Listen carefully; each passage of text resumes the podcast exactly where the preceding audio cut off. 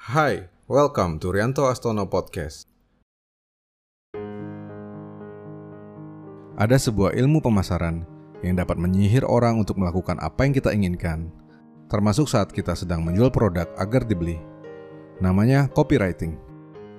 Jika kamu ingin menguasai ilmu untuk melakukan sihir marketing, tak usah belajar yang lain. Saya menyarankan teman-teman untuk belajar copywriting. Sebagian besar hidup saya, saya habiskan untuk menulis. Saya pun mendapatkan penghasilan dari pekerjaan tersebut.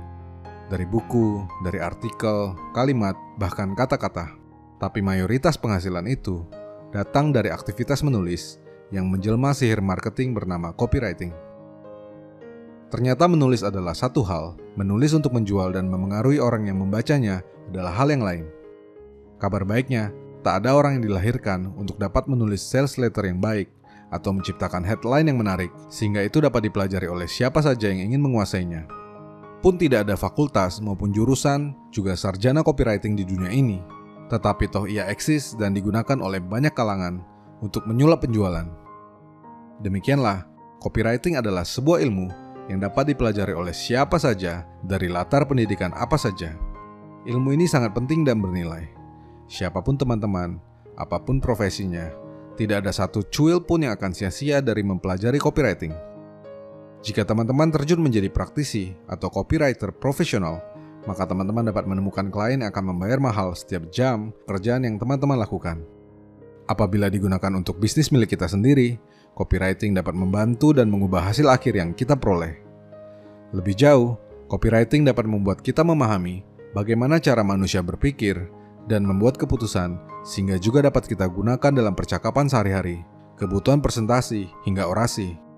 Demikianlah, selama bertahun-tahun, saya membaca hampir semua buku tentang copywriting, melahap artikel-artikel dan studi kasusnya, mengikuti beberapa kursus copywriting yang mahal-mahal, mempelajari contoh-contohnya, dan yang paling penting, menggunakan semua teknik itu dalam penjualan yang saya lakukan untuk membuktikan sendiri efektivitasnya serta mencari formula menulis kopi yang paling ajaib. Secara mengesankan, teknik ini secara tidak langsung juga meningkatkan kemampuan menulis saya, di mana saya dapat lebih mempengaruhi orang lain melalui tulisan yang saya buat. Bahkan bagi mereka yang hanya berlatih copywriting untuk meningkatkan kemampuan menulisnya, itu pun akan sangat bermanfaat. Data dari National Association of College and Employers menyebutkan jika 80,3% pemberi kerja menginginkan sumber daya dengan kemampuan menulis yang baik. Maka tidak ada yang terbuang percuma dari copywriting. Nah, semua intisari pengetahuan mengenai copywriting tersebut pada akhirnya mendorong saya untuk menulis sebuah buku tentang copywriting berjudul Copywriting dengan K dan tanpa W sebagaimana ia seharusnya dibaca. Sebab ada banyak orang yang membaca huruf W jadi copywriting dan itu salah. Dan buku ini bukan tentang saya. Buku copywriting adalah tentang bagaimana teman-teman dapat menggunakan semua yang saya bagikan dalam penjualan maupun kampanye marketing yang teman-teman miliki untuk mencapai goal yang teman-teman inginkan. Jika kamu sedang mencari jalan pintas untuk menguasai sihir marketing, salah satu ilmu paling mahal dan paling penting dari penjualan, maka buku copywriting adalah jawabannya. Saya tidak sedang berjualan atau berpromosi atau memaksa teman-teman untuk membeli.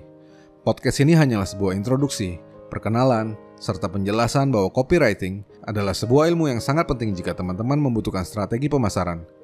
Ketimbang mengubah banyak hal yang lainnya yang jauh lebih mahal dan merepotkan, hanya mengubah kata-kata dan kalimat penjualan, itu akan mengubah hasil akhirnya. So, apa yang ditawarkan dari buku copywriting? Di dalam buku, kamu akan belajar cara-cara untuk membuat kopi yang lebih baik dengan lebih cepat, disertai ragam latihan praktis. Cara menganalisa serta menemukan faktor paling menjual dari produkmu Cara mengetahui apa faktor yang memicu seseorang saat memutuskan untuk membeli. Cara menghindari kesalahan-kesalahan dalam penulisan kopi yang paling sering dilakukan. Cara menyusun kalimat penjualan tidak seperti sedang berjualan. Cara menggunakan copywriting tanpa manipulasi. Dan cara menghemat waktu dan uang untuk mempelajari copywriting.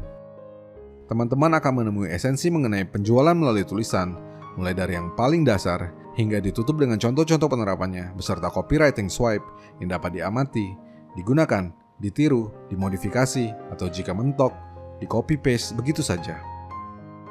Sebagai penutup, saya ingin memberitahu jika teman-teman dapat memiliki buku copywriting saat ini juga dengan diskon spesial hingga 40% dengan mengunjungi riantoastono.com garis miring copywriting.